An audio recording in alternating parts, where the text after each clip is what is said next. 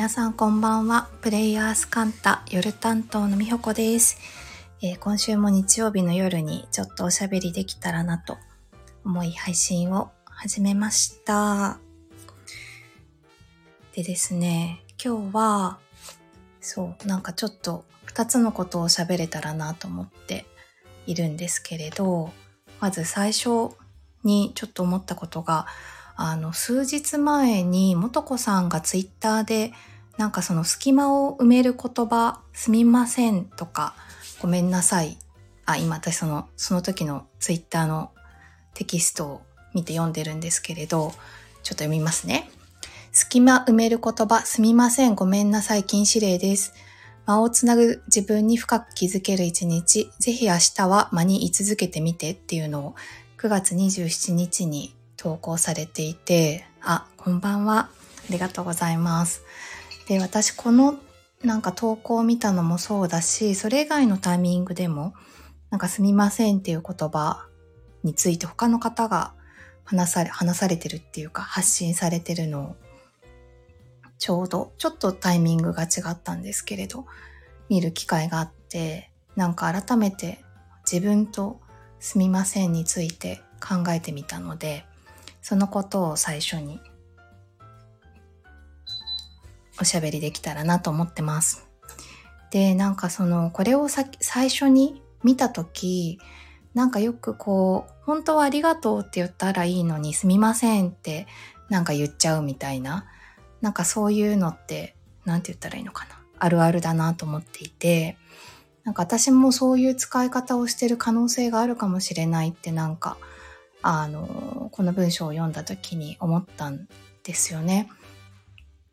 だけど、なんか実際に自分がすみませんって言ってる瞬間をなんか意識してみたら、そういう感じじゃなくて、なんかありがとうの代わりにすみません使ってるっていうよりは、なんか、そうこう、最初にハッとしたのは、スーパーでなんかレジの方に対してすみませんって言ってて、で、なんかそれはどういうシチュエーションだったかちょっと詳しくは覚えてないんですけれど、どっちかっていうとなんか相手がちょっと、なんて言ったらいいのかな。あの、なんて言ったらいいんだろう。謝るまで、あの、何かミスがあったとかではないんですけれど、なんかちょっと向こうが、なんて言ったらいいのかな。あの、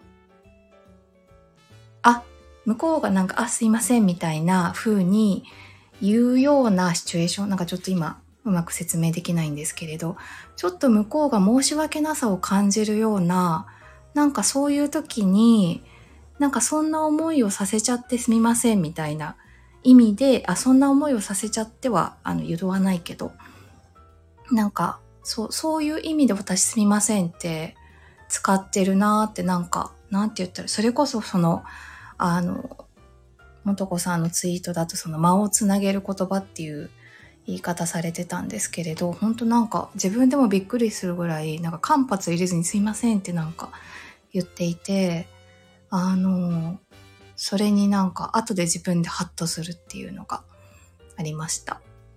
で、なんか、そう、それが一回あったのと、それ以外の場面でもなんか、そういう感じで私はすみませんを使っていて、で、なんかそう思ったのは、まあ相手の、なんて言ったらいいの？相手が申し訳ないと思うシチュエーションだと私が判断してるんですけれど、でもまあなんかそこまで私が責任取らなくてもいいよねっていう、なんかそう思う自分もいたので、なんかそう、そういうすみませんだからなんかお互いに謝るみたいな感じになっちゃうんですよね。向こうは向こうでなんかその申し訳なさをきっと感じているであろう。まあそれはその個人的にっていうよりは、なんか例えばそのレジをこう打ってくださる方の役割としてっていうような感じなんですけれど、なのでなんか向こうは向こうですいませんだし、私もなんか私でそんな思いをさせてすいませんみたいな感じで、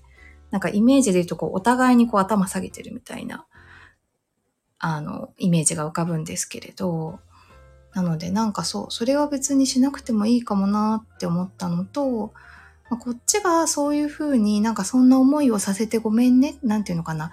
申し訳なさを感じるようなシチュエーションっていうか、なんか状況を作り出してしまってごめんね、みたいなことを私が思わなければ、もしかしたら向こうのそういう感覚も、あの、あくまで私の想像ですけれど、それが本当に相手にも起きているとしたら、なんかそう、それはお互いになくてもいいかもしれないって思ったっていうすみませんについての考察でございます。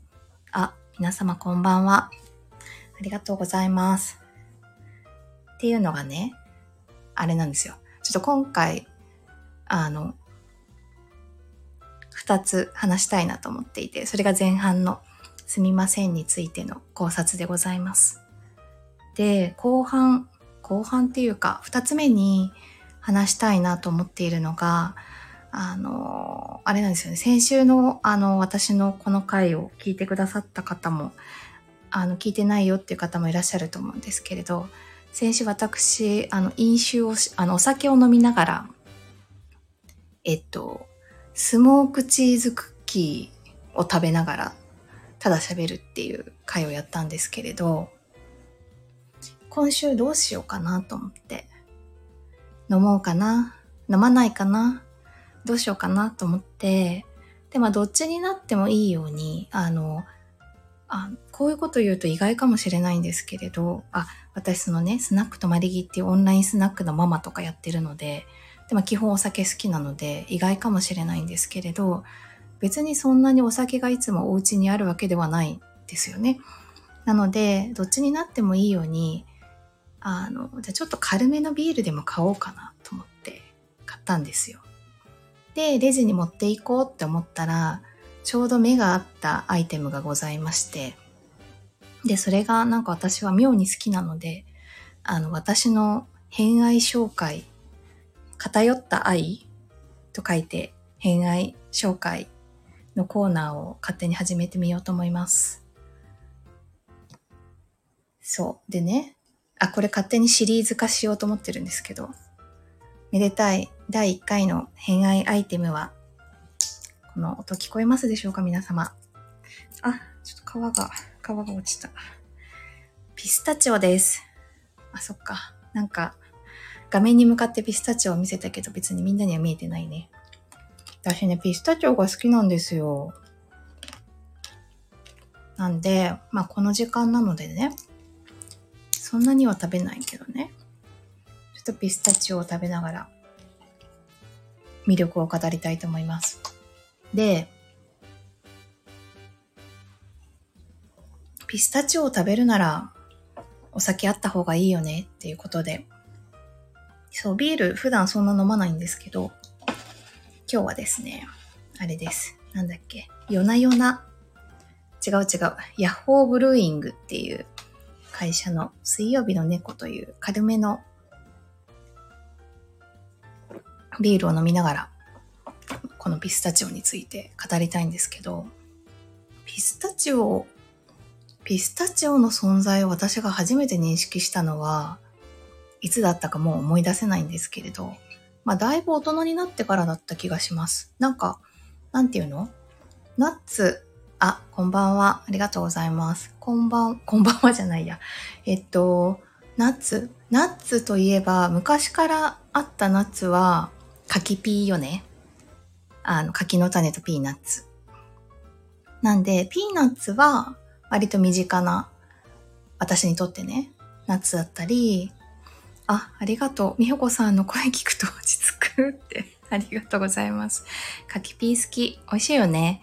そう。だけどさ、なんかさ、ちょっとピーナッツって、まあ、ピーナッツに失礼なこと言うね。あと、なんか、私、千葉県民の人にすごい、あ、知り合いで千葉県、千葉県出身の方がいて、ピーナッツにすごい誇りを持ってたので、なんか、失礼なこと言うんですけど、ちょっとね、ピーナッツは短すぎて、なんかちょっとそこまで特別感ないし、別にあってもなくてもいいみたいな、なんか、ちょっとそういう存在だったですよね。最近、あの、見直してる、見直してるって何目線って感じですけど、あの、改めてカキピーのね、あの、黄金、なんていうのかな、素晴らしさ感じてるんですけれど、まあそれ置いといて。だからナッツといえばピーナッツみたいな感じと、あと、くるみ。くるみも、なんだろう。お菓子とかに入ってるくるみが結構好きで、とかパン、あの、えっと、あれはどこだっけ？リトルマーメイド？なんかくるみが入ってるピン、ピンじゃない、パン、パンがあるの皆様ご存知？なんかさ、まん丸じゃなくてさ、ちょっとこう切れ目がは、な、なんて言ったらいいんだろうね、あれ。こういう時音声配信って難しいですね。私の語彙力が試されるんだけど、ちょっとお花、お花までいかないけどさ、まん丸じゃなくてちょっと切れ目が入ってる感じのなんか、な、うん、くるみが入ってるパン。それは別にリトルマーメイドだけじゃなくて、他でも売ってるかもしれないんだけど、そうそう、くるみパン。あれ、結構好きで、なんて言ったらいいんだろうね。あの、そんなにさ、あ、なんで、おかずか、おかずパンみたいに、こう、重くもないし、で、チーズが乗ってるわけでもないから、脂っこくも、脂っこいっていうかな、なんていうか、まあそういう重たさはないなっていう感じがして。でもなんかただのパンじゃない、ちょっとこう味わい深さがあるみたいな、あ、クリームチーズたつけて食べるの好き。そうそうそう。さすがだわ、エリコ。美味しいよね。そうなんですよ。だからそう。まあ、ピーナッツかくるみかっていうのが私の中での、まあ、二大ナッツだったんですけれど、ある時私の人生にこのピスタチオが現れたという話です。でね、何がいいかってさ、今もやってるんですけど、この殻割るの楽しいよね。まあさ、あの、ピーナッツも割るっちゃ割るんですけど、ピーナッツより綺麗に割りやすい気がするし、で、時々なんだろう、あの、死んだアサリみたいにあこう、開けないピスタチオありますけど、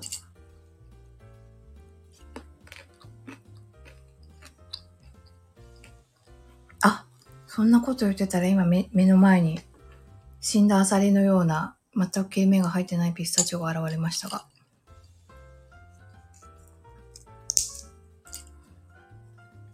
でもこの割るのも楽しいし、なんかこう、なんて言ったらいいんですよね。何味というのか難しいんですけど、ちょっとこの塩味と、ナッツの、なんだろうね、なん、他にはない、まあピスタチオだからさ、ピスタチオの味なんだけど、他にはないこのナッツの味が、私は止まらないぜって感じになります。あコメントをいただいたので音読します。美穂子様がいらっしゃるときはピスタチオをご用意しておきますね。わら。ありがとう。余談なんですけど、私、あの、あだ名的に曲、すごい限られた方々に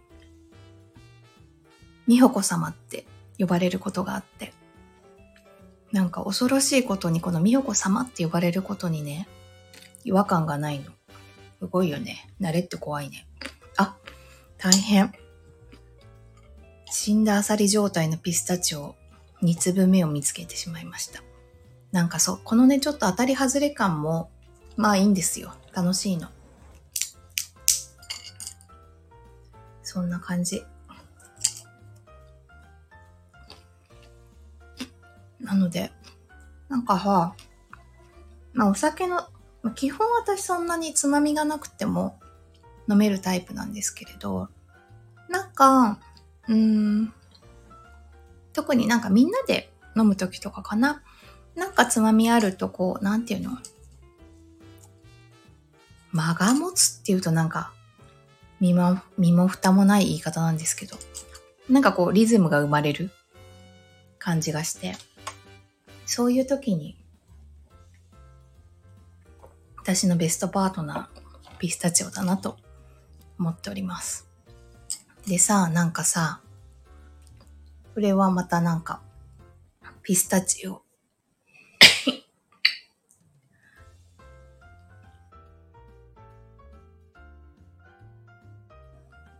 ちょっと咳をしたのでミュートしましたが。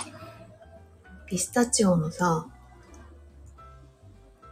なんか、アイスとか、なんだ他は。なんかデザート系とか、いろいろあるじゃないですか。それもなんか、目が離せないなって思ってる。なんだろうね。こう、一見、主役にならなそうなのに、でもピスタチオのなんとか、なんとかっていう、なん、なんていうのかな。ただのチョコアイスじゃなくて、そこにピスタチオが、なんていうの、乗ってるよとかさ、なると、なんか特別感出るよね。だから、なんかこう、一人で主役張るタイプじゃないんだけど、誰かと組み合わさった時の、なんて言った、持ってく感じ？がピスタチオだなって思います。あ、ピスタチオのアイスが好きです。高級味。つい買ってしまうピスタチオのアイス。そうだよね、ピスタチオ。またさ、なんかこの、1音目がピで、ピ、なんて破裂音っていうの、こういうの。ピスタチオって言いたくなるよね。ピスタチオ。そんなピスタチオです。今さ、この時間だからもうそんなにいっぱい食べないようにしようと思って、あのね、お皿に何粒か出して、それを食べたんですね。で、そのうちの2粒はなんか赤酢のピスタチオだったんだけど。でももうちょっと食べたくなってる。ああね、そんぐらいで終わるのがお後がよろしよろしいようでという感じなんですが。あ、落花生食べ過ぎると鼻血出るよっていうのは都市伝説？でもそれ言うよね。すごく言うよね。それはさ、その落花生、落花生ってピーナッツだよね。うん、なんだろうね、ナッツ全般なのか、他もそうなのか、どうなんですかね。あ、で、今なんかその話全然違うこと思い出したのは、うーん、さっき私の人生のナッツといえばピーナッツとくるみだって言ったんですけど、もう一個アーモンドがいました。一時なんかさ、アーモンドと、何も、それも都市伝説かもしれないけど、アーモンド美容にいいみたいななんか説ありません？なんかそれで、あの、お菓子食べるんだったら、アーモンド食べたらいいよみたいなのを聞いたことがあって、あ、ビタミン E ね。さすがでございます。ありがとう。そう。ビタミン E か。アーモンドを食べていた時期がありましたが、アーモンドはもう美味しいんだけど、好きっていうよりは、なんか腹持ちみたいな、そんな存在ですね。え、調子こいて食べ過ぎたら体調崩したよ。アーモンド？そうなんだ。なんかさ、よくさ、お肉とか、な、なんて言ったらいいの？こう、人によって食べるものの消化酵素が違う、なん、みたいな話あるじゃないですか。人っていうかまあ、なんだろう。あの、モンゴロイ、どういう、どういうくくりなのかわかんないけど、なんかよく、本当かわかんないけど、血液型ごとに違うよとかさ、あの、うーん、欧米の人はどうとかさ、日本人はこうとかさ、そういうのとかあると思うんですけど、ナッツってどうなんだろうって思ってて。なんかさ、縄文時代とか多分めっちゃナッツ食べてたじゃん。と思った時に、ナッツの消化能力ってなんか差はあるんですかね？てかナッツってどのくらい消化されるんだろうねいっぱい噛めばいいのかなみたいな。なんかナッツ食べてるとちょっと、なんていうの？縄文。縄文感じませんか？皆さん。縄文時代食べてたな、みたいな。知らないけど。そんな気持ちになります。夏です。アーモンド、ビタミン B2 もある。あ、じゃあ本当に、本当にお肌にいいんだ。